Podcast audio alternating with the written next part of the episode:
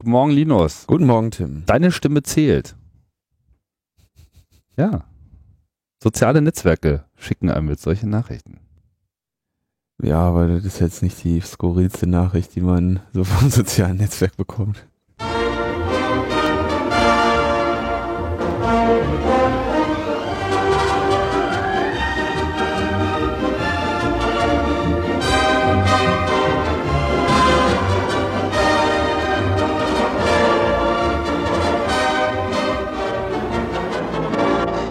Weißt du, was ich an diesen äh, Twitter-E-Mails da so gut fand? Na? Ähm, die haben das ungeachtet der Einstellung, ob man noch Notifications haben will, an wirklich jeden einzelnen Twitter-Account geschickt, Hm. den ich habe. Und es war sehr interessant, weil ich erst dachte, ja, nie ein Problem, 40 E-Mails und dann, ja, das war ganz gut. Jetzt Du hast einfach schon 40 Twitter-Accounts. um, um die 40, ja. Ich habe ein großes, ja, das war mir auch nicht so ganz bewusst. Ich habe das eigentlich immer so auf 20 geschätzt, ja. also vielen Dank. Jetzt haben wir endlich mal Klarheit, ein bisschen Überblick. Bei mir sind es nicht ganz so viele, aber es kam auch schon so einiges zusammen. So. Das ist ja schön. Also wenn unsere Stimme zählt, dann äh, wollen wir sie auch mal wieder äh, erheben hier in der, na, was haben wir denn jetzt? 79. Ausgabe von Lochbuch äh, Netzpolitik und wir begrüßen natürlich alle äh, da draußen an ihren Hörgeräten, die sicherlich schon danach dürsten, welche ähm, welche, welcher Abgesang aufs Abendland jetzt schon wieder auf der Liste Ist ja die letzte, steht. die letzte Sendung vor der Wahl, die alles äh, nicht verändert. Ja, Die, hier, genau. die Wahl, die, ja, ich weiß es nicht. Das ist wahlfrei. Ja. Ich bin, Das ist auch wieder eine sehr schöne ähm, Moment, wo ich mir immer wieder denke, so, ähm, also jeder überlegt jetzt so, was wähle ich? Ja? Mhm. Viele, es mag so Leute geben, die sagen, ja, hier meine Partei und so weiter, habe ich schon mal gewählt oder ich bin total davon überzeugt, wenn X an die Macht kommt, dann wird alles anders und so. Mhm. Ne? Aber den meisten Leuten geht's ja anders. Und im Prinzip hast du einerseits das Problem, alles verteilt sich auf mehrere Parteien. Andererseits möchtest du dann irgendwie auch, dass deine Stimme auch wirklich zählt. Ja, Ja. und da gibt's ja dieses Problem mit, stimme ich für was, was nicht äh, den Anschein erweckt, äh, Erfolg zu haben. Ja, das ist so. das Problem der Piraten, dass Das sie ist diesen, genau der diesen, Piraten, diesen auch- Moment jetzt nicht haben. Äh, Also es, es ist unter anderem das Problem der Piraten, ja. So, so dass ich mir dann irgendwie sage, okay, man kann eh davon ausgehen, dass sehr viele Stimmen eigentlich überhaupt gar nicht das aussagen, was eigentlich der Wunsch ist. Und das äh, ist natürlich so ein generelles Problem. Also ich bin schwer für eine Änderung des Wahlprozederes, wo man einfach beliebig vielen äh, Parteien ihre äh, seine Stimme geben kann, seine ihre Stimme geben kann. Weißt? Achso, so ein, so ein Zustimmungsding oder so. Genau, ne? ja klar, weil ich meine, das ist ja das, was du sagen willst. Du sagst ja so, ich könnte leben mit, was weiß ich, ja, also ähm, ich, ich nehme alle außer FDP oder äh, wenn irgendwie die Linken nicht dabei sind, dann passt das schon. Oder also von welchem Spektrum du auch immer kommst, aber was viel inklusiver ist und viel ja, äh, viel mehr sagt, was du eigentlich willst, wo, wovon du dich wirklich vertreten äh, findest. Und äh, ich glaube, dass die Wahlergebnisse dann am Ende auch einfach viel konsensualer werden.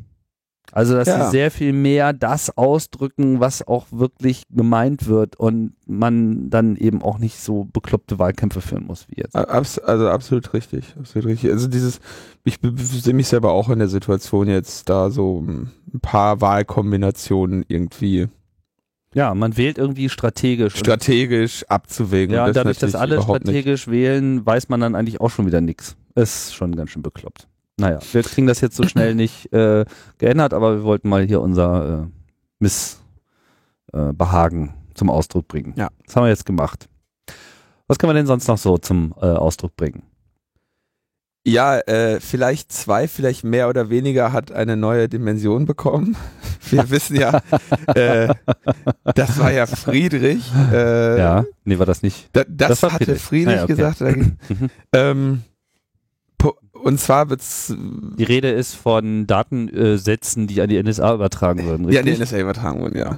Und in diesem Falle jetzt vom Bundesamt für Verfassungsschutz. Wir erinnern uns, Bundesamt für Verfassungsschutz äh, ist der Inlandsgeheimdienst, ja, der darf, der guckt nach innen. Ja.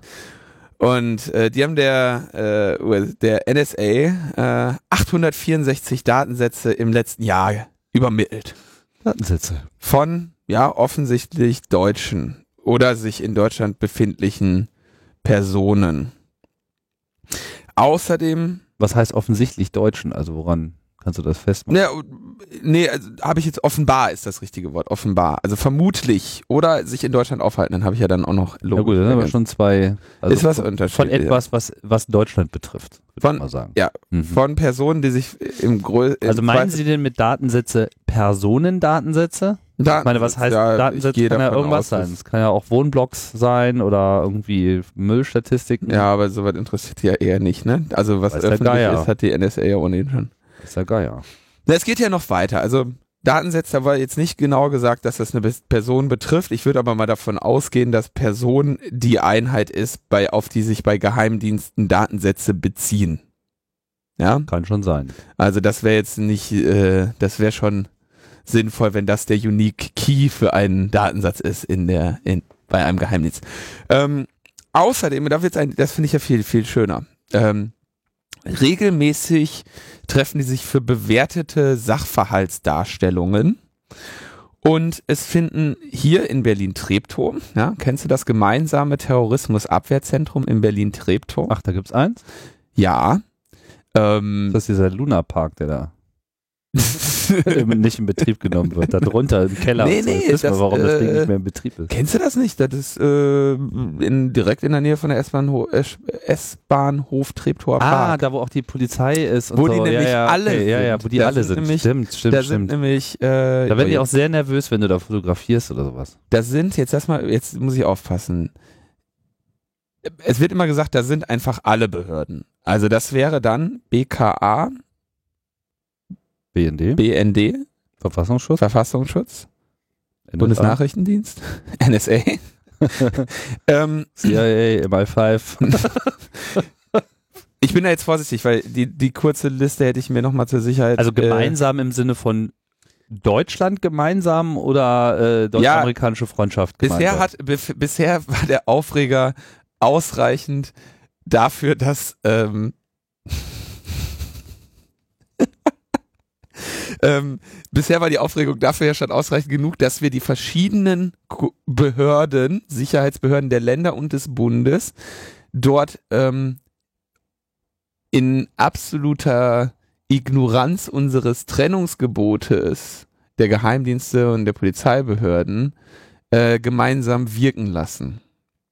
Das war ja schon kritisch genug an diesem gesamten gemeinsamen Terrorismusabwehrzentrum, weil wir ja, äh, wir erinnern uns, äh, die Überlegung immer ist, dass man die Geheimdienste und die Polizei aus verschiedenen Gründen voneinander trennt, da ja die Polizei die die ähm, den Arm der Strafverfolgung hat und für den Arm der Strafverfolgung ja gewisse Rechte zum Schutze der Beschuldigten gelten, ähm, an die sich ein Geheimdienst nicht ähm, hält mhm. und nicht zu halten braucht. Dafür jedoch nicht die ähm, nicht die, äh, wie nennt man das, nicht das Recht zur Strafverfolgung hat. Ja, mhm.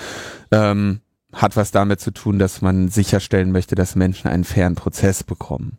Und ähm, die Sorge ist ja, wenn die Kooperation zwischen Geheimdiensten und Strafverfolgungsbehörden zu groß wird, dass dann genau das passiert, was man jetzt aus den USA ähm, immer wieder hört, dass quasi die Geheimdienste einen Hinweis über eine Straftat bekommen, welche erfolgt ist.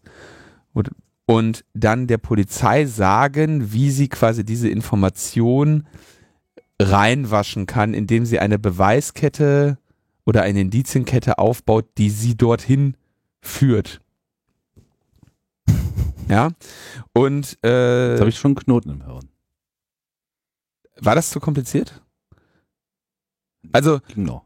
Polizei ähm, kann zum Beispiel nicht einfach alle Leute abhören. Ja. Ja, die äh, brauchen richterliche Beschlüsse, um jetzt zum Beispiel mein Telefon abzuhören, welch, während das der Geheimdienst, das Bundesamt für Verfassungsschutz, einfach machen kann. Macht. Gehen wir jetzt mal, also zumindest Mhm. rechtlich, jetzt technisch ist mal Mhm. außen vor gelassen. So, das heißt, wenn die Polizei mich abhören möchte, muss sie immerhin einen Richter äh, die zwei Minuten abbringen, eben den, äh, Den Wisch zu den unterschreiben. Wisch zu unterschreiben. Ja, das ist die Hürde, die der Polizei steht. Die hat der Geheimdienst nicht. Die können einfach überall mal reinhören und wenn ich dann am Telefon irgendwie äh, Ex zwei Kilo Ecstasy verkaufe, dann ähm, dürfen die aber nicht zur Polizei gehen und sagen, ey, guck mal beim Neumann, äh, der hat zwei Kilo Ecstasy im Keller. Hm. Die werden morgen abgeholt, der will die verkaufen. Ja? Und ähm, spannend wäre es aber doch jetzt, wenn die alle zusammen in einer Cafeteria säßen und zufällig einfach mal wäre so, hör mal, wenn ihr morgen den Neumann zufällig in der Verkehrskontrolle mal in den Kofferraum guckt, dann könntet ihr feststellen, dass der zwei Kilo Ecstasy im Kofferraum hat. Ja, und genau das soll halt verhindert werden. Jetzt, Mhm. dass ich halt weiter schön Ecstasy verkaufen kann. Soll, Mhm. soll nicht verhindert werden. so, äh, jetzt, okay, ich glaube, das Ding ist jetzt geklärt. So, und jetzt haben sie da, Ja, ähm, lass uns nochmal über den Preis reden. Das machen wir gleich.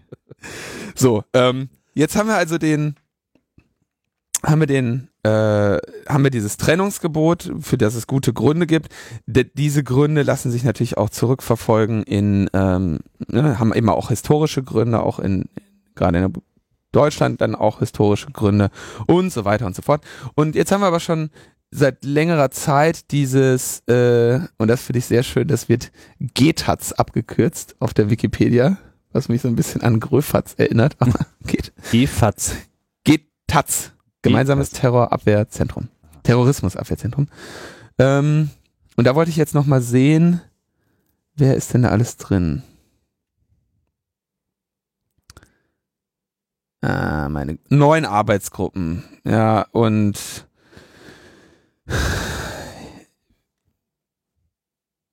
ja, okay, also ich, ich krieg's jetzt hier gerade nicht einfach mal eine schnelle Liste, wo einfach drin steht, wer da alles ist, aber äh, auf jeden Fall äh, polizeiliche Behörden und ähm, Nachrichtendienste sind da. Wir haben sicherlich gleich jemand in den Kommentaren, der das nochmal genau aus, aufschlüsselt. Und dort treffen sie sich wöchentlich mit, äh, mit der NSA und machen, unterhalten sich so zur allgemeinen Lage und die Gegenleistung der NSA an den Verfassungsschutz für diese äh, 864 Datensätze ähm, sind dann solche Werkzeuge zur Analyse des Routings, die Dekodierung verschleierter Übertragungen. Das ist so ein bisschen so, zeigst mir deins, zeige ich dir meins. Gib mir mal, wenn ihr, solange wir wissen, dass ihr die Informationen damit holt, die wir auch gerne haben wollen, zeigen wir euch gerne mal, äh, wie so die Abhördinge sind. Und das sind natürlich, das sind natürlich jetzt genau die Verstrickungen, die man seit Anfang an vermutet bei dem Verhalten der Bundesregierung in dieser Affäre. Inwiefern sind denn das jetzt neue Erkenntnisse? Na, die neue Erkenntnis ist, dass halt ähm, 864 immer noch im Bereich von vielleicht zwei mehr oder weniger fällt. Ja. Aber wo kommen die denn jetzt her, diese Erkenntnisse? Also, Du liest gerade. Oh Mann, jetzt bist du aber am frühen Morgen echt gemein. Entschuldigung. Ähm, Hat mich nur gerade jetzt mal, äh, Süddeutsche Zeitung hatte das aufgrund von Dokumenten, in dem Fall glaube ich nicht aus dem äh, ausnahmsweise mal nicht Snowden. Ja, auch mal, NDR, ja. NDR und Süddeutsche Zeitung ähm, aus Dokumenten aus dem Innenministerium haben sie das. Hm. Guck an. Also sie fangen einfach mal an, sich mal das, was ohnehin da ist, äh, anzuschauen oder ihnen ist ich da gehe was eher gesteckt davon worden? aus, dass ihnen das ge, äh, gesteckt wurde. Okay. So gut. Britischen Geheimdienst haben sie 657 Datenübermittlungen äh, gemacht. Also es nicht, es scheint ausnahmsweise mal nicht auf Snowden zurückzugehen. Mhm. Ähm, wir würden uns natürlich hoffen, dass, ähm, dass das irgendeine Konsequenz für den Pofalla hat, aber Nobody cares. äh, scheint nicht so, ne? Ja, In den USA richtet man sich derweil darüber auf, dass ähm, die NSA ein geheimdienstliches Abkommen zum Datenaustausch mit Israel hat. Wer regt sich darüber Also, auf? Dieses Geflecht ist, äh, es ist schon sehr interessant, wie diese Geheimdienste äh, natürlich auch irgendwie untereinander versuchen zu kooperieren, gleichzeitig das natürlich aber diese Kooperation irgendwie für sie zu einem Gewinn führt, netto. Und ähm, das ist schon sehr, ähm, sehr durchwachsen alles, wie die so miteinander umgehen. Ja, also ich meine, das ist ja auch, sagen wir mal, das, was sich jetzt hier abzeichnet, was schon lange äh, von führenden Verschwörungsfreunden äh, äh, an die Wand gemalt wurde. Ja, die generelle Unterstellung eines intern, also ich formuliere das jetzt bewusst zurückhaltend, ähm, weißt du, man kennt sich, ja, also sozusagen so diese Geheimdienstapparate, die alle mehr oder weniger äh, so eine Isolationsschicht haben gegenüber äh, dem verantwortlichen Teil äh, der Politik, äh, treiben da halt so Dinge und im äh, und und und weil halt der äh, Zweck dann doch äh, die Mittel häufiger heiligt, ähm, baut sich da einfach so ein Vertrauensgeflecht aus, was einfach jeglich äh, fern jeglicher äh, öffentlicher Kontrolle ist. Ne? Und ähm, das das ist einfach ein Problem. Man hat das schon bei Five Eyes gesehen. Man, dass Israel da jetzt in gewisser Hinsicht auch äh, mitspielt, ist keine, was nicht, ist jetzt kein Schocker, oder? Also ich meine, es ist irgendwie Nö. echt, ist, äh, super naheliegend und klar. Das ich würde sagen, das war schon immer klar. Das Maß der Integration dieser Geheimdienste, das mag jetzt vielleicht noch äh, von Interesse sein, aber dass die sich da halt absprechen, ist vollkommen klar. Aber es, du hast natürlich recht, ne? Es ist so dieses, man will auch nicht zu viel geben, weil man will ja auch immer noch seine Vorteile haben, man will auch immer noch ne, was in der Hinterhand haben, um in, äh, im Zweifelsfall auch Druck äh, ausüben zu können. Von daher ist das schon ein interessantes politisches Spiel. was fernab jeder äh, ernstzunehmenden polit demokratischen Legitimierung da stattfindet. Ne? Also diese, bei, bei, wenn man sich überlegt, welche technische Macht ähm, und welche Freiheit in der Ausübung die Geheimdienste in den letzten Jahren ähm, genossen haben, dann werden halt bestimmte Theorien über deren Einflussnahme auch in den ähm, in den politischen Bereich, also darüber hinaus ein Dienstleister der Regierung zu sein, auch immer ähm, wahrscheinlicher. Ja, nicht wahrscheinlich nicht nur ein, ein, ein- Dienstleister der Regierung, sondern äh, ihre wesentliche Dienstleistung besteht darin, sich auch gut auszusuchen, wer denn nun in diese Regierung kommt oder nicht. Ja. Also wir werden sicherlich auch noch ein paar andere Länder äh, sehen in der nächsten Zeit, die da auch nochmal, ich meine, wir haben viel über England und Deutschland gesprochen, weil Deutschland unser Fokus ist, aber im Prinzip, äh, ja, was ist mit Spanien, was ist mit, äh, vielleicht sogar mit Frankreich, ja, wo man sich das noch am wenigsten vorstellen kann irgendwie, aber dann letztlich kann man sich sowieso mittlerweile alles vorstellen. All diese Länder äh, sind genauso interessant oder uninteressant wie Deutschland auch. In gewisser Hinsicht ist Deutschland ja eigentlich noch das Uninteressanteste. Also Spanien wird sowieso nochmal spannend, weil die ja äh, lange Zeit äh, oder lange Jahrzehnte der Auseinandersetzung mit dem äh, Terrorismus in eigenem, im eigenen Lande zu tun haben. Das heißt, Genau. die werden da eh nochmal ganz andere Geschütze im Inland aufgefahren haben. Stichwort ETA. Genau, ETA, äh, aber auch was, sagen wir mal, jetzt die internationalen Aspekte betrifft. So, Frankreich hat natürlich einfach eine ganz andere Verknüpfung mit der arabischen Welt. Ja, Mhm. Allein durch ihre äh, Kolonisationszeit äh, und, und, und, und ihre Präsenz in nordafrikanischen Ländern und so weiter. Man merkt das jetzt auch bei Syrien. Also sie sind einfach bei bestimmten Bereichen der Welt ganz anders involviert. Ne? So, na gut. Ja, wie gesagt, ich, ich denke, dass das, das wird jetzt so, also meine Prognose ist, das wird jetzt leider, also gut, hm, die, die Gefahr sehe ich ja seit längerem. bis jetzt ist sie noch nicht so wirklich eingetreten. Aber da werden jetzt noch so viele große und kleine und sonstige Skandale und Informationen und Details über Zusammenarbeiten und Verstrickungen von Geheimdiensten ans Licht kommen, dass man da sehr. Dass also wir am Ende vielleicht sogar über 1328 Datensätze reden müssen, ja, ja oder? Kann gut sein. Ja, ist, man weiß es nie. Aber, aber, aber, es aber? wird, äh, es wird äh, Besserungen geben, denn äh, die, NS die NSA hat äh, eine Stelle ausgeschrieben. Und zwar äh, suchen die einen Datenschützer. Die wollen einen Datenschutzbeauftragten jetzt haben. Hm. 180.000 Dollar Jahresgehalt. Muss ja dann noch versteuert werden, aber mhm. ist, glaube ich, nach, auch nach Steuern noch ganz okay. Ja, bleibt was übrig. Äh, für einen Job, wo man am Ende natürlich wenig zu tun hat. Ne? Also es wurde gesagt, ja, also ganz klar, ne, der Job ist nach, nach vorne gerichtet. Das heißt, ähm, zum Job gehört dann jetzt nicht, äh, sich den ganzen, die ganzen äh, Ärger äh, abzuarbeiten, den man, den sich die NSA bis jetzt eingehandelt hat, aber ähm, den zukünftigen. ja. Ähm, währenddessen ähm, sagt dann der ähm, Ex-NSA-Chef, Ex-NSA-Chef, äh, Terroristen lieben Gmail.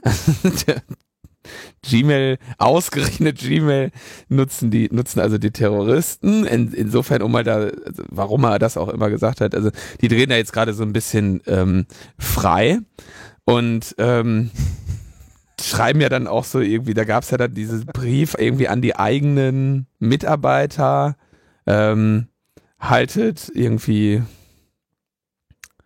haltet durch in Zeiten der Krise. Bald werden die Menschen wieder verstehen, dass wir ein Geschenk für die Freiheit sind. in, der NS in, in den USA ist diese, äh, diese Angelegenheit offensichtlich noch nicht ganz äh, abgeschlossen, wie jetzt in Deutschland ja schon ist. Ne? Glücklich zur Bundestagswahl abgeschlossen, das Thema. Ja, beendet. Ja, und dann gab es eine. Wir haben ja auch, wir, wir, haben ja auch einfach wirklich eine, eine, eine, eine, eine, eine Panzerhaubitze äh, des Friedens und der Völkerverständigung am Start, ja. Also der Pofalla.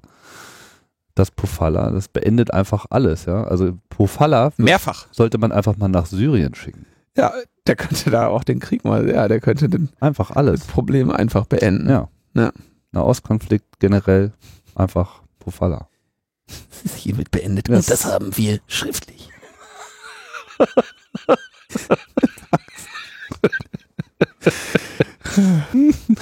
Ähm, was, was es schriftlich gibt, der, ähm, der Fisk, unser, äh, unser Gericht, unser Geheimgericht, vor dem immer nur eine Partei steht, ähm, urteilte, und das ist der größte Aufreger für die USA, ne? Also das Nicht Thema, was unser, unser also unser im Sinne Logbuch Netzpolitik. Ja, okay. Mhm. Ähm, unser Lieblingsgeheimgericht. Das ist, das ist das, das ist der größte Aufreger in den USA, waren ja die Verbindungsdaten mit den, der Telefone. Mhm.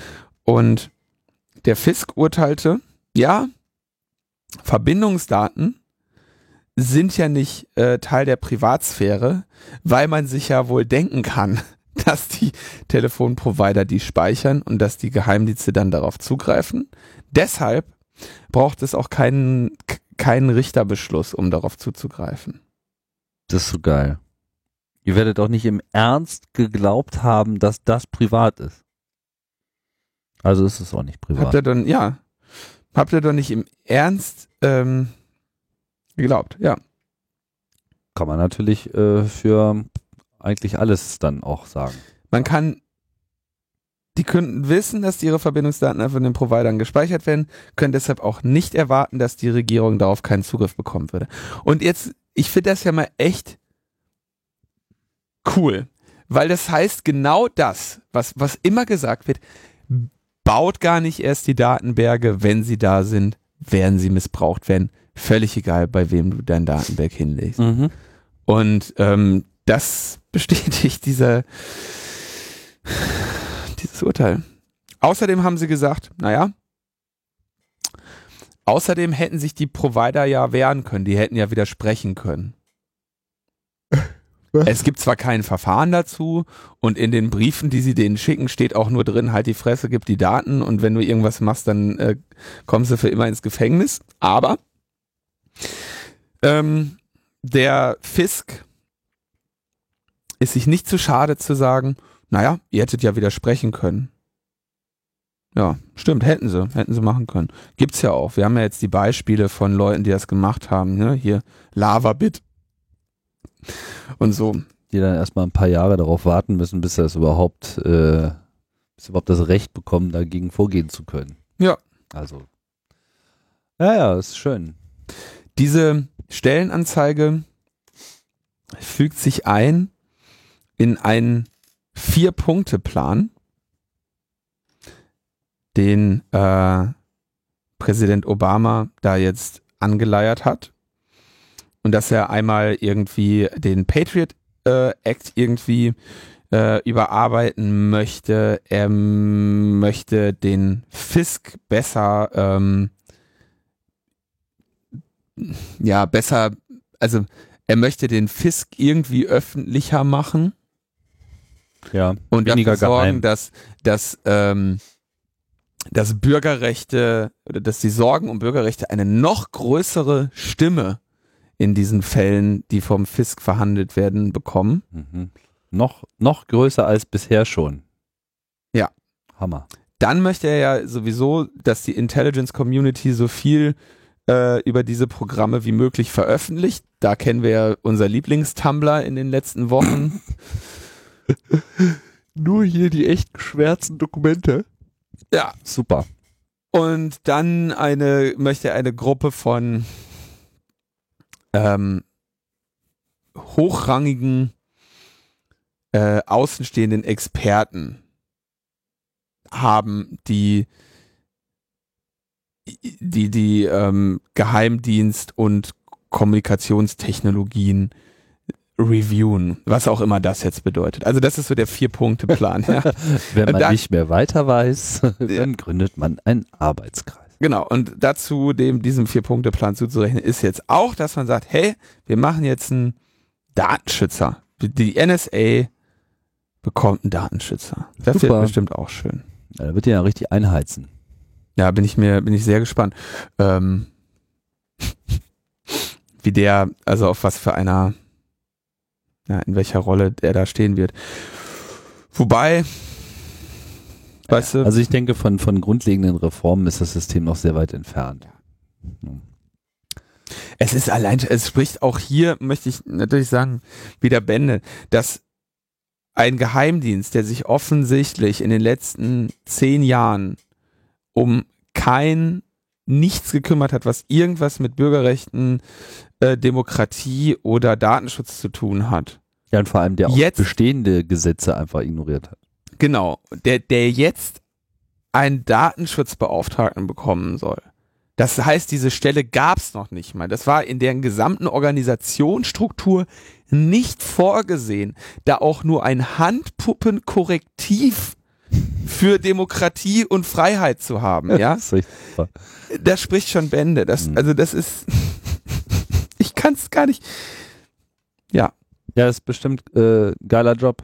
Ja, ist so ein bisschen, ein bisschen so wie Militärpastor irgendwie, wenn du so in Afghanistan stationiert bist und dann so, Leute, wir können uns aber doch alle lieb haben. Und so, ja, ja, ja, wir müssen jetzt raus zum Einsatz. Also. Wir kommen dann nachher zum Messer. Wir Die legt schon mal die Oblaten raus.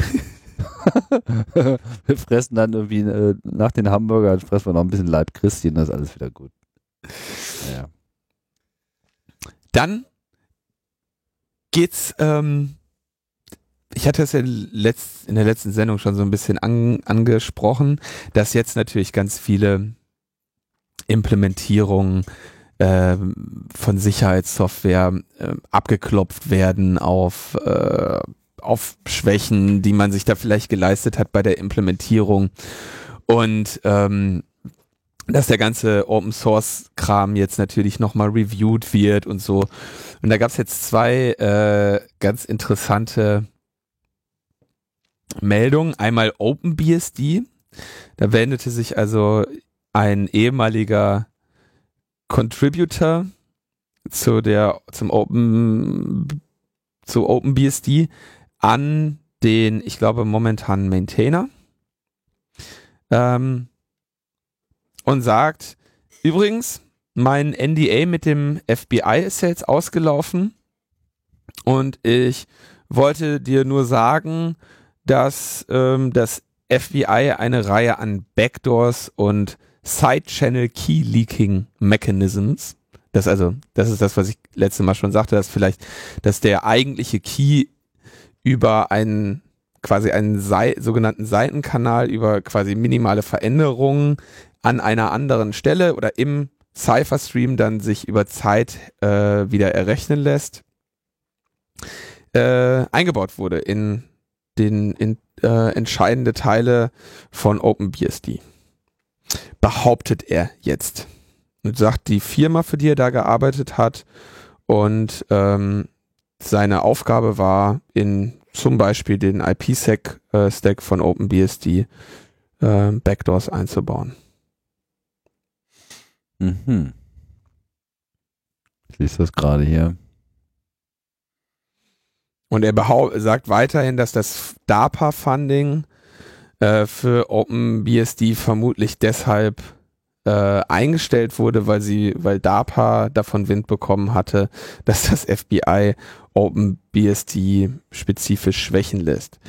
OpenBSD ist das ähm, das Linux äh, das Unix Derivat, was als äh, so das absolut äh, sicherste gilt ultra secure, free, functional and secure.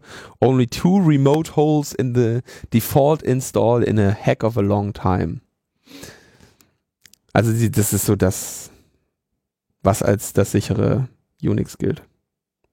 Ja, ist ja interessant. Also bin mal gespannt. Ich meine, es ist ja immer so eine, so eine, so eine generelle These bei Open Source, so ja, tausende von Augen schauen sich irgendwie mhm. alles an, ja, das ist das natürlich eine schöne in der Theorie. Realität nicht so. Das ist in der Realität nicht so, weil das meiste wird dann doch im Wesentlichen nur von sehr wenigen wirklich überhaupt angeschaut und dann äh, meistens auch auf ganz andere Aspekte hin. Ja. Was äh, Security an sich betrifft, klar, da wird natürlich dann auch durch ähm, Security-Firmen natürlich sowas auch immer wieder äh, getestet, vielleicht auch teilweise der Source-Code äh, durchgelesen, um einfach äh, generelle Schwachstellen zu entdecken. Und da wird ja auch eine ganze Menge gefunden. Und das ist ja auch Teil des normalen äh, Prozesses. Aber äh, es ist schon was ganz anderes, wenn man eben solche also Kleinigkeiten äh, platziert, die jetzt so offensichtlich erstmal überhaupt nicht unbedingt nach Fehler aussehen ähm, sondern die einfach konzeptioneller Art sind, ja, also die schon im Algorithmus äh, angesiedelt sind etc., äh, was erstmal auf den ersten Blick versucht, das Richtige zu tun, aber dann eben, wenn man genauer versteht, warum das so gemacht wurde, äh, eben Hintertüren eröffnet. Und das ist natürlich sehr schwierig zu finden.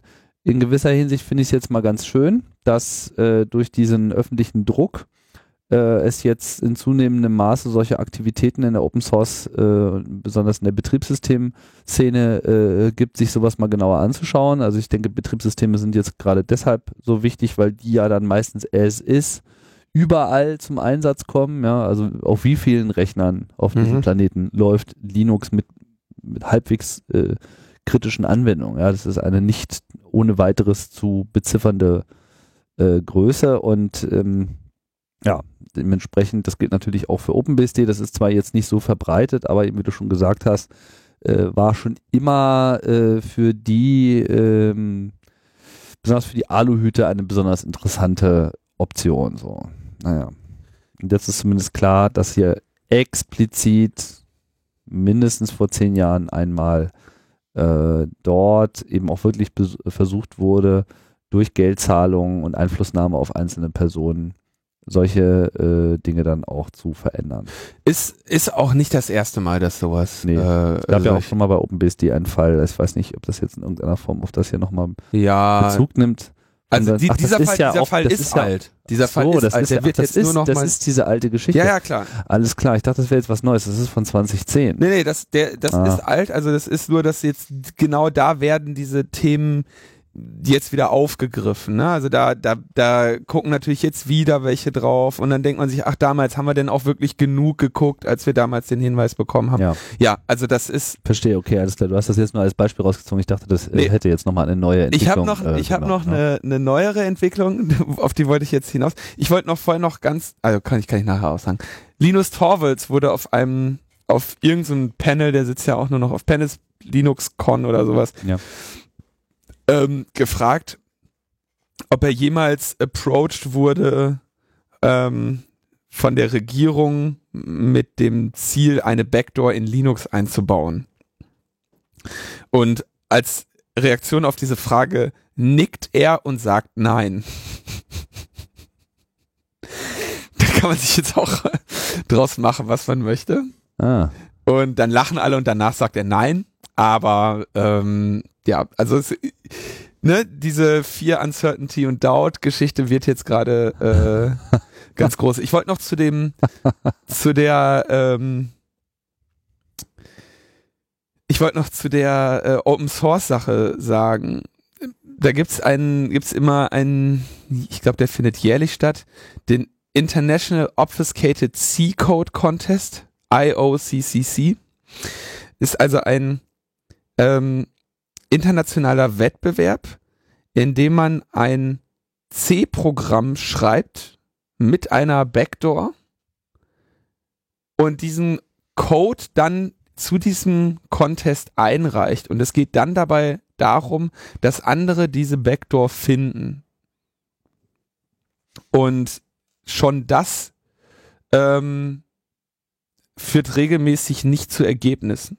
Ja, also es geht bei, bei dieser, es geht eben bei den, bei den Schwächen, die Leute oder die, die man als, als Backdoors in diese Open Source Tools einbaut, eben nicht darum, äh, dass da irgendwie, was weiß ich, if Backdoor gleich true, äh, äh, su, so ungefähr, sondern ähm, es geht halt, es ist beim Programmieren eben nicht so, dass jemand, der den Quelltext gesehen hat, mit einer großen Wahrscheinlichkeit ähm, sagen kann, dass da jetzt keine Backdoor sich drin verbirgt. ja, Deswegen besteht dieses Problem und besteht dieses Problem auch in dieser Größe. ja, ja. Der kann das schon sicher sagen, dass er alle Fehler gefunden hat. Ne? Geht. Ähm, also im Open Source Bereich gucken jetzt natürlich wieder alle, aber so viel, so wie viel Erfolg da jetzt sein wird, weiß man nicht. Dieser eine äh, Typ, der sich da geoutet hat, ich weiß nicht, ob wie gut die ihr Versioning äh, unter Kontrolle haben über die 10, 12, 13 Jahre, die das jetzt her ist, ob sie noch sehen, welcher Code aus seiner Feder stammt und dann wenigstens nur sich seinen Code angucken können oder so. Wer weiß. Mhm. Ähnliche ähm, Überlegungen gibt es natürlich aber jetzt auch im privaten Sektor. Das heißt also bei der bei der Closed, im Closed Source Software und im Dienstleistungsbereich, wo sich dann äh, aufgrund eines Freedom of Information Act Requests ähm, herausstellte, wenig überraschend, dass die Firma Wupen, Franzosen, ähm, ein Angebot macht namens In-Depth Binary Analysis and Exploit. Das ist also so ein Abo Abonnement-Service, wo sie zu öffentlich bekannten Backdoor äh, Vulnerabilities und Exploits irgendwie so Informationen geben. Also oder vermutlich, ich stelle mir sowas vor, wie weiß ich nicht, die Vulnerability wird bekannt und sie haben dann in diesem Abonnement-Service direkt das Exploit dazu oder so. Ne? Also irgendwie Wissen über, ähm, über Exploits in diesem Abonnement-Service haben. Aber das reine Wissen kann man sich auf, weiß ich nicht, auf zehn Webseiten und Mailinglisten des Internets in, in aller Umfänglichkeit geben. Ähm, insofern gehe ich davon aus, dass ihre Dienstleistung bei diesem Abonnement noch darüber hinausgeht und wahrscheinlich da in Richtung Exploit geht. Mhm. Ähm, und das, äh, da kauft unter anderem die NSA dieses Abonnement. Gleichzeitig bietet Wupen aber auch noch den Offensive Security Abonnement äh, Dienst an, wo sie wohl eher sowas wie die unbekannten Sicherheitslücken haben, die nicht öffentlich sind. Ähm, vielleicht kurz zur Erinnerung, Wupen habe ich, glaube ich, auch schon häufiger mal hier in der Sendung erwähnt. Das sind die, die zu den äh, Open Source Owning Contests gehen. Also so Pwn to Own oder sowas, was Google dann da veranstaltet und sagt, hier, ähm, wenn ihr es schafft, ein äh, Drive-by-Exploit für den Chrome zu schreiben, der darin resultiert, dass ihr also ne, den Crash in den Browser hervorruft, dann aus der Sandbox rausklettert, alle 27 Sicherheitsmechanismen überwindet und dann einen Code Execution auf dem Zielsystem bekommt, dann äh, kriegt ihr von uns 60.000 Dollar. Und dann gehen die hin, zeigen, dass sie es können und, Und danach sagen, und dann gehen sie wieder und sagen so, ja, äh, ja, was denn jetzt hier mit dem Exploit? Zeig doch mal. Und so, nee, zeigen wir nicht. Zeigen wir nicht. Dann kriegen sie die 60.000 nicht und sagen, die brauchen wir auch nicht. Äh, wir Wir verkaufen hatten- das an die Regierung. Wir hatten schon unsere Aufmerksamkeit. Wir Vielen hatten- Dank. Wir hatten, wir hatten unsere Werbung. Ähm, jetzt äh, lassen wir uns von anderen dafür den angemessenen Preis zahlen. Das ist Wupen und funktioniert offensichtlich. Also mit die NSA ist auf jeden Fall äh, deren Kunde. Die Beschreibung für dieses Exploits for Offensive Security, also allein diese, also das mal so als Produktbeschreibung zu lesen, das ist ja echt haarsträubend. Also Offensive, Offensive Security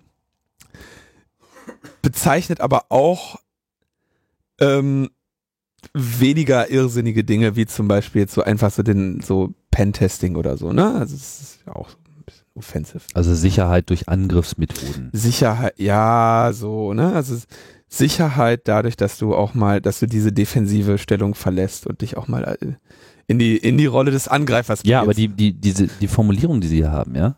For offensive security, get access to extremely sophisticated and government grade, das ist auch geil, ja. Government grade zero-day exploits specifically designed for critical and offensive cyber operations.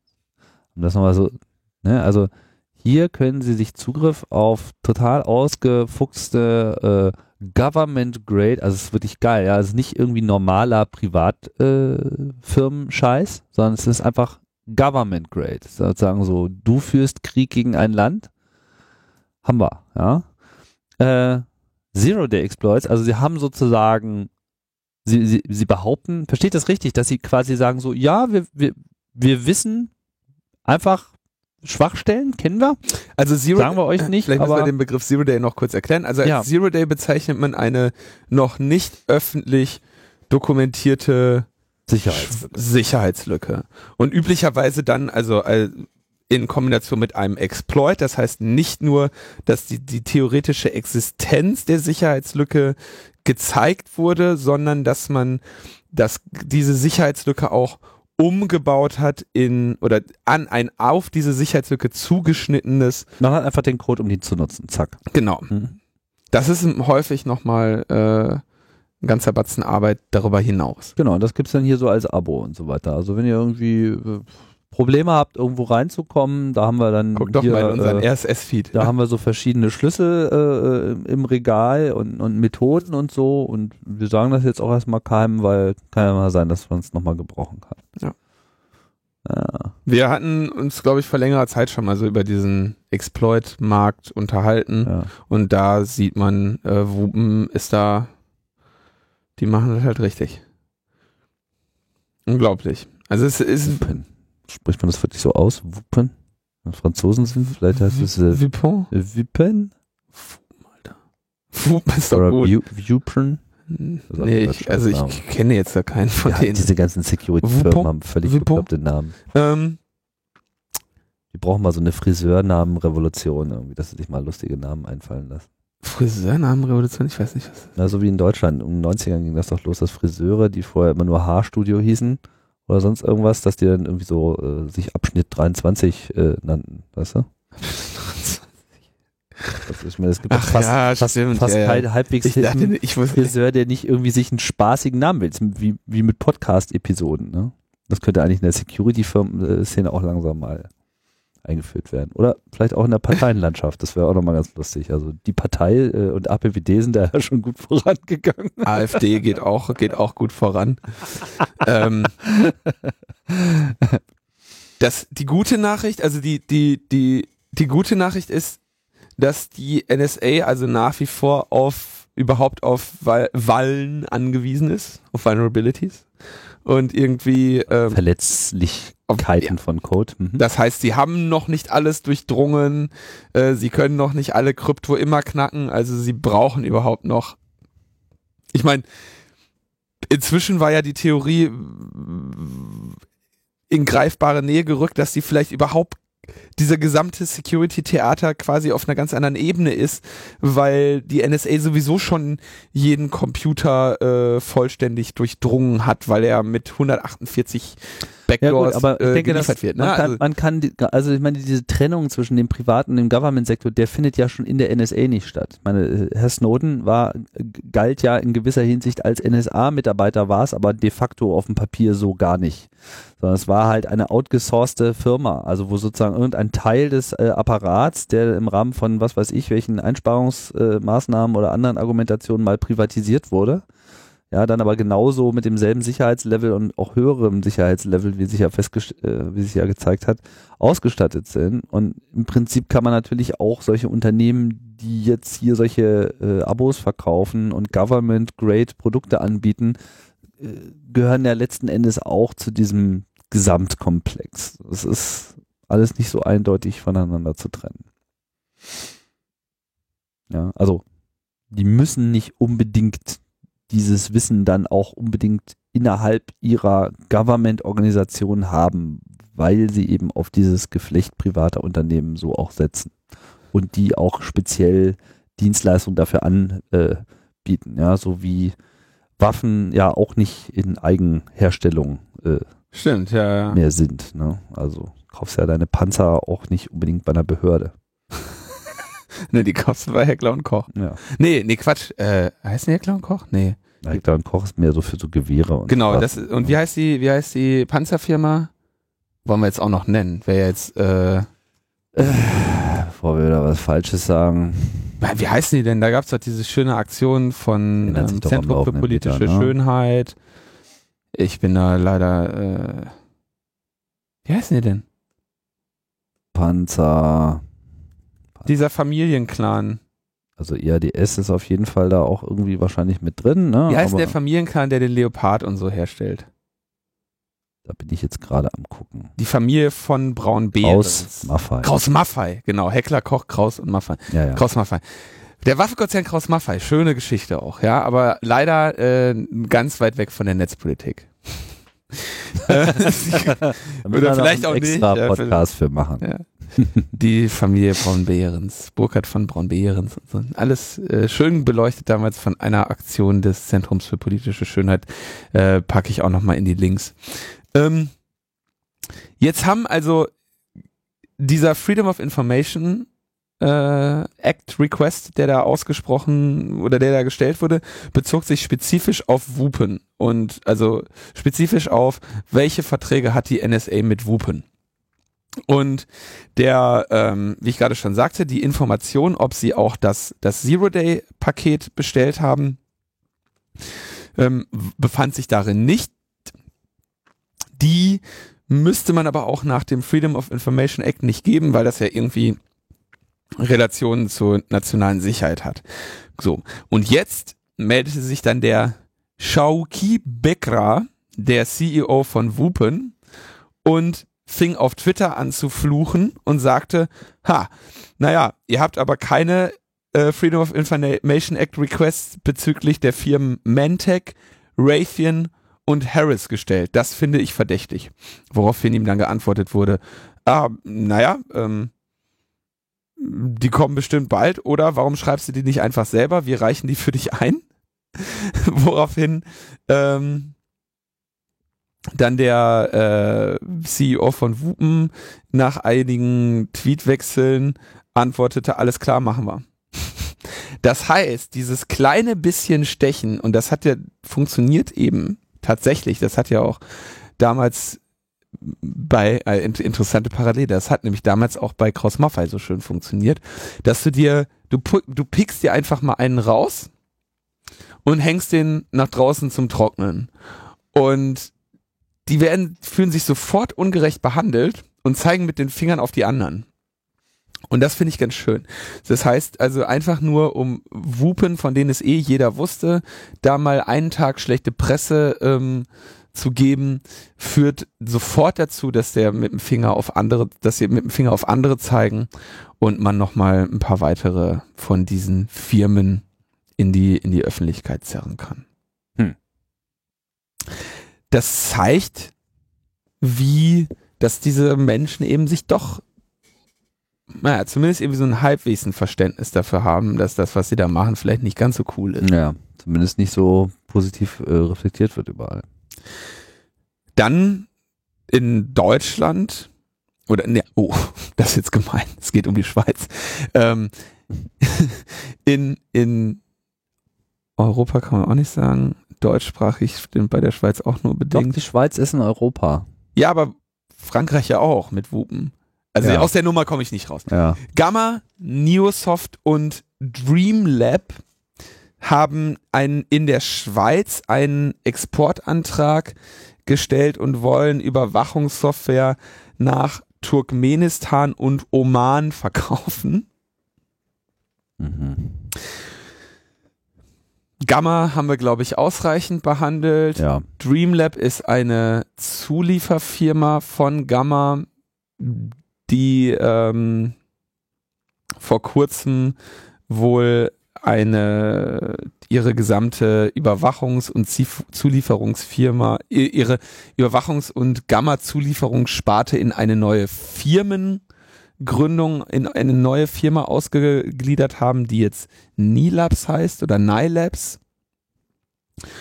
Und ähm, da gibt's glaube ich, noch so als Side Note, das kam auch jetzt, glaube ich, so in der letzten Woche dann raus. Um diese Firma Dreamlab gibt's eine längere Debatte, weil die ja im Rahmen der Spy-Files jetzt auch auf Wikileaks landete, als Zulieferer für Gamma, beziehungsweise auch mit eigenen ähm, Angriffstools ähm, dann da dokumentiert war in der neuen Runde aber, der aber warum, aber warum stellt denn Gamma einen Antrag in der Schweiz? Die sind doch gar nicht aus der Schweiz. Die sind doch überall.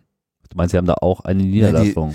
Na, die, na das äh, gut, dass du das ansprichst. Das zeigt doch einfach mal, Gamma ist eine Gruppe, die haben doch überall irgend so eine Briefkastenfirma. Das kostet doch, also gemessen an deren, an deren Auftragsvolumen ist es doch eine relativ kleiner Scherz, mal eben irgendwo noch eine Briefkastenfirma zu haben. In Deutschland verkaufen sie äh, als Edermann oder verkaufen sie vermittelt durch Edermann an, äh, an die Bundesregierung ihren Trojaner. Ähm, in anderen Ländern machen sie es eben anders. Und wenn ihnen jetzt die Briten damit drohen, wie wir jetzt schon äh, seit einiger Zeit äh, verfolgen, dass sie ähm, ein Exportverbot bekommen, dann verkaufen sie es halt aus der Schweiz. Ist denen doch völlig egal. Wir reden von größtenteils Softwarelösungen, die sie bauen, ja, oder ja, Software Hardware, die, die sie mit bestimmter Software versehen. Ja. Die sind ja nicht wirklich an, an Export gebunden, wenn sie mit ihrem Laptop mit dem Source Code über irgendeine Grenze gehen. Ja. Na stimmt, ja? beziehungsweise sie können jederzeit behaupten, dass das irgendwie ein lokales Produkt ist und weiß der Geier, wo es nun wirklich äh, immer ein lokales ja, ja. Produkt und ob da das das zeigt einfach mal auch ein ganz, dieses ganze Problem auf zu sagen, ja, wir müssen ja irgendwie Exportkontrollen machen. Wenn du das ernsthaft vernünftig machen willst, dann geht's nur auf EU-Ebene und selbst dann äh, hast du die Jungs halt als nächstes in der Schweiz sitzen. Na gut, aber auch da muss auf jeden Fall auch mal ein Antrag gestellt werden. Also ist jetzt nicht so, dass man nicht durch äh, internationale Vereinbarungen äh, da nicht zumindest ähm, ja, Bremse, weiß ich nicht, ob das schon die richtige Bezeichnung ist, aber zumindest so eine Entschleunigung äh, in die Sache damit reinbekommt da der Name, da die Sprache jetzt gerade auf Dreamlab fiel, ähm, Dreamlab reagierte dann auf die auf die Erwähnung in den WikiLeaks Beifiles damit, dass sie sagten, ja, äh, wir sind froh, dass das jetzt mal rauskommt, dass wir vor ein paar Jahren an Gamma geliefert haben. Ähm, denn jetzt können wir endlich mal darüber sprechen, denn eigentlich unterliegen wir ja noch diesem einem NDA mit Gamma und ähm, wir möchten dazu sagen, dass wir äh, dass das alles, diese Kooperation mit Gamma von einem ehemaligen Mitarbeiter von uns angeleiert wurde, der ähm, uns davon überzeugt hat, dass die Zusammenarbeit nicht moralisch bedenklich sei, obwohl wir das die ganze Zeit vermutet haben. Er hat außerdem jetzt die, ähm, die Firma schon vor einiger Zeit verlassen und ist weiterhin in diesem Bereich tätig. Wir sind es aber nicht. Das war so ungefähr die, die Äußerung von dem Nicolas. Von, von Dreamlab. Ja, Nicolas Mailloncourt heißt er, glaube ich, äh, Geschäftsführer von Dreamlab. Mhm. Und kurz darauf erschien dann ein vom CCC veröffentlicht ein Vorabdruck aus der Datenschleuder, in dem sich die betroffene Person beziehungsweise betroffenen Personen, die also kurze Zeit für Dreamlab gearbeitet haben, ähm, dazu äußern, wie es irgendwie dazu kam, dass sie, naja, etwas gebaut haben, das jetzt sich in der Produktpalette von Gamma wiederfindet. Mhm. Ist ein ganz interessanter, interessanter ähm, eine ganz interessante Geschichte, mehrere Seiten, ähm, weil sie auch so lang ist, will ich sie jetzt gar nicht wirklich ähm, zusammenfassen. Der Kern der Aussage ist, denke ich, dass der Übergang eben sehr schleichend ist, dass du als Sicherheitsforscher an irgendeiner Demo arbeitest und ähm, ehe du dich versiehst, jemand anders deine Arbeit äh, an die falschen Leute verkauft. Ja, offensichtlich scheint einfach diese ganze Geheimdienstverflechtung in der äh, Privat, äh, Privatunternehmenbereich aber auch nicht mehr jetzt so populär zu sein. Wenn man sich hier anschaut, wie die dann sozusagen alle jetzt so am Ausgründen, äh, Ausgliedern in andere Unternehmen sind und verstehst du, sozusagen ihre eigenen Brand möglichst frei halten wollen von solchen Aktivitäten, das zeigt, dass es zumindest sens die Sensibilität dort äh, zugenommen hat. Ich meine, wir hatten ja diese Debatte auch äh, rund um die Ohm, äh, nicht wahr? Und man hat ja gesehen, was das äh, für Wellen geschlagen hat in der äh, Szene. Insofern ist es sicherlich hilfreich, das auch weiterhin detailliert zu beobachten, um da mal so ein bisschen die Akteure vor sich herzutreiben. Ja. Zumindest ruhig schlafen sollten sie nicht können. Gut. Haben wir noch was zu diesem Teil? Nö, also diese, wie gesagt, diesen CCC-Bericht kann man da auf jeden Fall mal lesen für alle, die denen vielleicht diese, diese Security-Branche gar, gar nicht so bekannt ist und unter welchen, ja, was da so das zweischneidige Schwert der Security-Forschung sein kann und diese Erfahrung von diesem Aussteiger oder dieser, diesen beiden Aussteigern da einfach auch mal relativ schonungslos zu lesen. Ich ja. hätte erst gedacht, dass das jetzt irgendwie so eine große Fingerpointing und Hände in Unschuld waschen äh, Geschichte werden würde, ist es aber nicht. Relativ selbstkritisch. Ja. Ja, die, ja, das ist natürlich auch so ein wiederkehrendes äh, Mem so in der Hacker-Geschichte. Diese Problematik, ne? Äh, die Geister, die ich rief. Ähm, also diese, diese Lust am, am Spielen mit Technik und die Lust am Ausprobieren, was, was geht, was, was, was kann ich, was kann ich alles noch rauskitzeln. Das hat einfach an, an vielen Stellen, aber vor allem in diesem Security-Bereich immer wieder diese Momente, wo man mit Dingen und Prozessen in Berührung kommt, wo man selber sich so sagt, so, was mache ich jetzt hier eigentlich? Wo man irgendwie auch mal einen Schritt äh, zurückgehen muss. Ich habe das ähm, interessanterweise hat mich das auch am Anfang so ein bisschen in diese Szene geführt, so, ne? weil ich mal äh, noch so als kleiner Pöks, so als Miniaturprogrammierer, ja, habe ich mal für so einen Kleinanzeigenladen so diese Erfassungssoftware gemacht, weißt du? So diese frühe Zeit, äh, Anfang der 90er Jahre, als die Dinge überhaupt erstmal digitalisiert wurden, beziehungsweise als vielleicht eine schon existierende Digitalisierung dann so auf PCs umzog. Und ich machte da halt so meinen Teil. Und dann kam dann irgendwann so diese Anforderung reingeflattert. Ja, und wenn die Software dann doch bitte auch nochmal feststellen könnte, dass der entsprechende Terminal-Bediener äh, zehn Minuten lang jetzt hier keine Taste mehr angefasst hat, ja, dann machen wir dann noch eine Nachricht für den Administrator. Hä? Naja, so, du hattest halt so dein Terminal, wo so jemand eingeloggt war und in der zentralen Datenbank Kleinanzeigen erfasste. Aber wenn halt mal jemand zehn Minuten lang aufgehört hat, Kleinanzeigen zu erfassen, Ach, so ein Nicht- faules Schwein, was nicht irgendwie arbeitet. Sich, ah, wenn Ja. ich arbeite. dann soll doch die Software das bitte irgendwie melden. ja. So, ja, das stand dann so in meiner, in meiner, in meiner Anforderung so drin. Ja. Und ich weiß nicht mehr ganz genau, aber ich habe das dann irgendwie implementiert. Ich weiß nicht mehr ganz genau, wie ähm, das im Einzelnen ausging. Aber ich merkte dann halt so, dass ich dann auf einmal ein echt schlechtes Gewi- Gewissen hatte. Ne? Ich dachte mir so, oh Mann.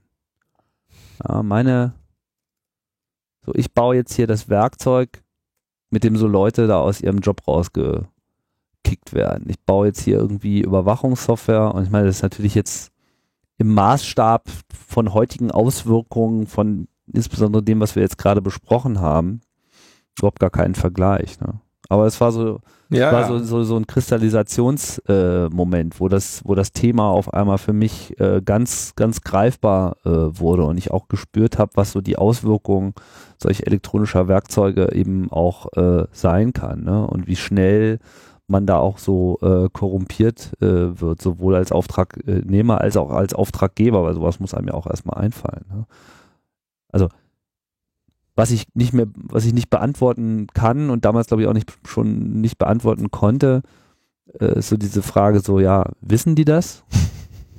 ja, sozusagen, dass sie da so eine so eine Zeituhr mitlaufen haben oder wissen sie es nicht. Ne? Aber ich hatte dann irgendwie auch die Schnauze voll und hatte ich dann auch. Warum hast du den nicht gleich, also du hättest den ja gleichzeitig ein ähm, Programm schreiben können, was alle, spätestens alle zehn Minuten schnell eine Taste drückt. Dann, somit hättest du, das hättest du ja gut verkaufen können innerhalb der Firma. Ja, wie gesagt, ich erinnere Das wäre dann der, der Ansatz, den viele verfahren, den ich, viele ich fahren. erinnere mich jetzt auch echt nicht mehr, in welchem Zustand ich denn die Software letztlich übergeben habe. Ich habe so ein bisschen meine Zweifel, dass das äh, dieses Feature so jemals wirklich äh, funktioniert hat. Aber ich erinnere mich einfach nur noch daran, dass das mich einfach verstört hat so, und dass ich das nicht wollte. Ja. Und dass das, Und das Thema halt, ja, das für mich dann auch durch war. So. Also wollte ich dann nichts mehr mit zu tun haben mit so einem Kack.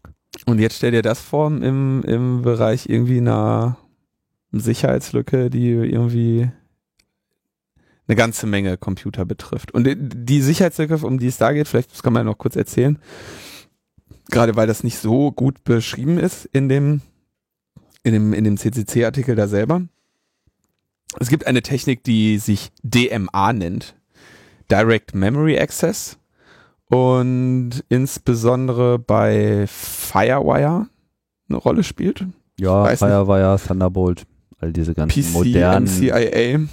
Alle modernen, schnell Hochleistungsgeschwindigkeitsschnittstellen so. Genau. Und der Trick dabei ist, dass die Schnittstelle eigentlich direkt in den RAM schreiben kann. Ne? Mhm. Und in dem RAM steht ja unter Umständen auch die Information drin, die der Computer braucht, wenn er sich mit einem Passwort abschließt gegen seinen Benutzer.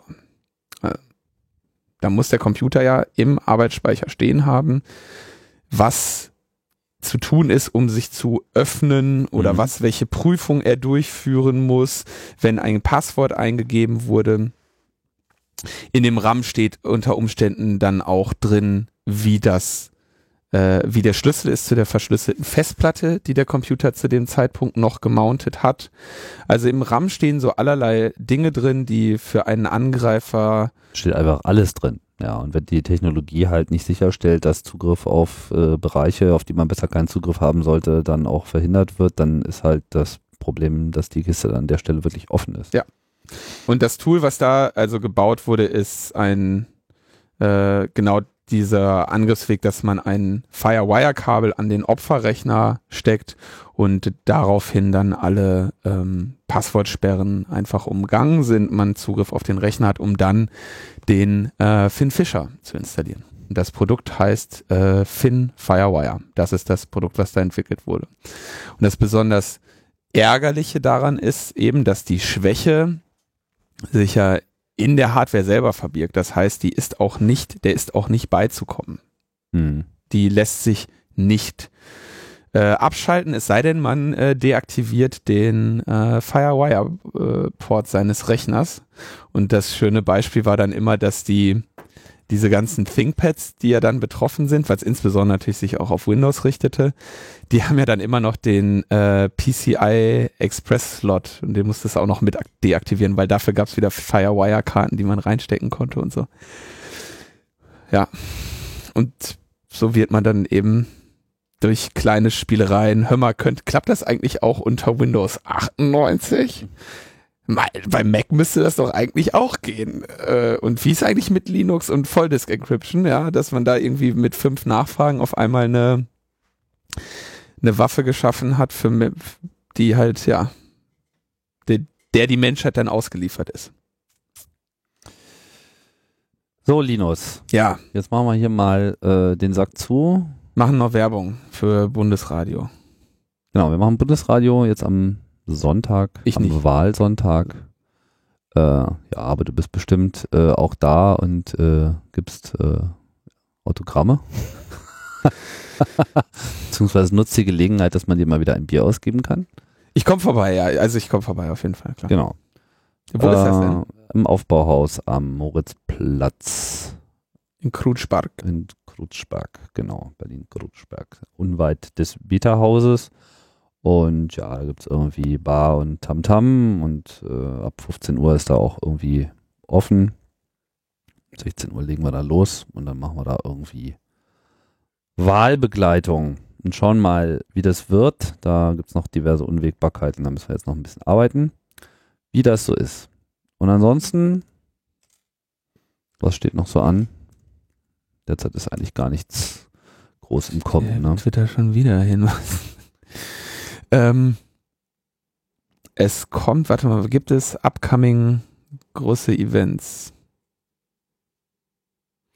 Bundestagswahlen fällt mir gerade ein. Ja, aber also Bundesradio ist natürlich das größere Event Ja, und im Rahmen des Bundesradio wird wurde dann, auch eine, Wahl Bundesra- veranstaltet.